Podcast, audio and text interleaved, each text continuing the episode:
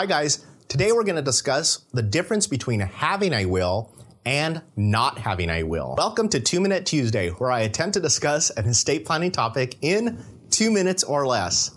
Now, before we get started, if you're enjoying these videos, please click on the subscribe button in the right hand corner below and click on the bell so you'll get alerts every time we post a new video. So, what's the difference between having a will and not having a will?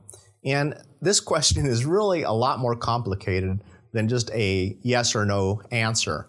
Because if you don't have an estate plan, then nobody knows what to do during your lifetime if you were to become incapacitated and not be able to make decisions for yourself. So when you have an estate plan or you have a will and you go to an attorney, you're probably going to get several other documents like a power of attorney, a healthcare power of attorney, an advance directive, and HIPAA authorization. All of these documents together create your estate plan and not only make a plan for what happens when you pass away, but make a structured and detailed plan for what happens during your lifetime if you were to become incapacitated. Now, if you have a will, then you are able to designate exactly what happens when you do pass away with all of your assets. And specifically, you can say you want to give it to uh, your son, your daughter, or maybe you want to exclude a son or a daughter from your estate and you want to give everything to your neighbor instead. With a will, you're allowed to, to specifically say where you, you want your stuff to go to. Now, if you don't have a will, then the state of Oklahoma decides what happens to your stuff. So, in other words, we have to look at the Oklahoma probate statutes to determine how your estate is going to be divided up.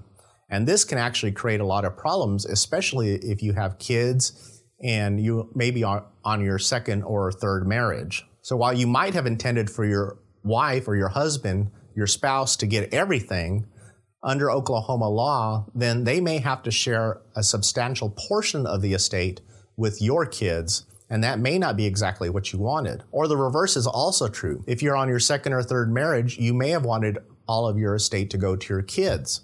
But if you ha- don't have a will and you've not made any plans for that, then your wife could get a substantial, or your husband, your spouse, could get a substantial portion of your estate, leaving your kids with less than you actually wanted them to receive. Another thing that could happen if you don't have a will, let's say that you don't have any siblings and your parents have already passed away.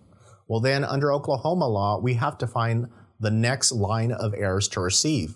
So your estate could actually go to cousins that you've never even met before. So the bottom line is it doesn't matter how big or how small your estate is, you really need to have an estate plan in place. So to help you out, we have an estate planning strategies guide below and a deficiency checkup guide below as well in the description. And I'll also put a link in the comment section to both of these free documents. I really think they'll help you, so please download them and if you have any questions, then just give us a call or continue watching some of our other videos. We'd really appreciate it. If you enjoyed this video, then can you please click on the like button below and hit the subscribe button and the bell so you'll get alerts every time we put out a new video. I would really appreciate it. Thanks for watching and we'll see you next time.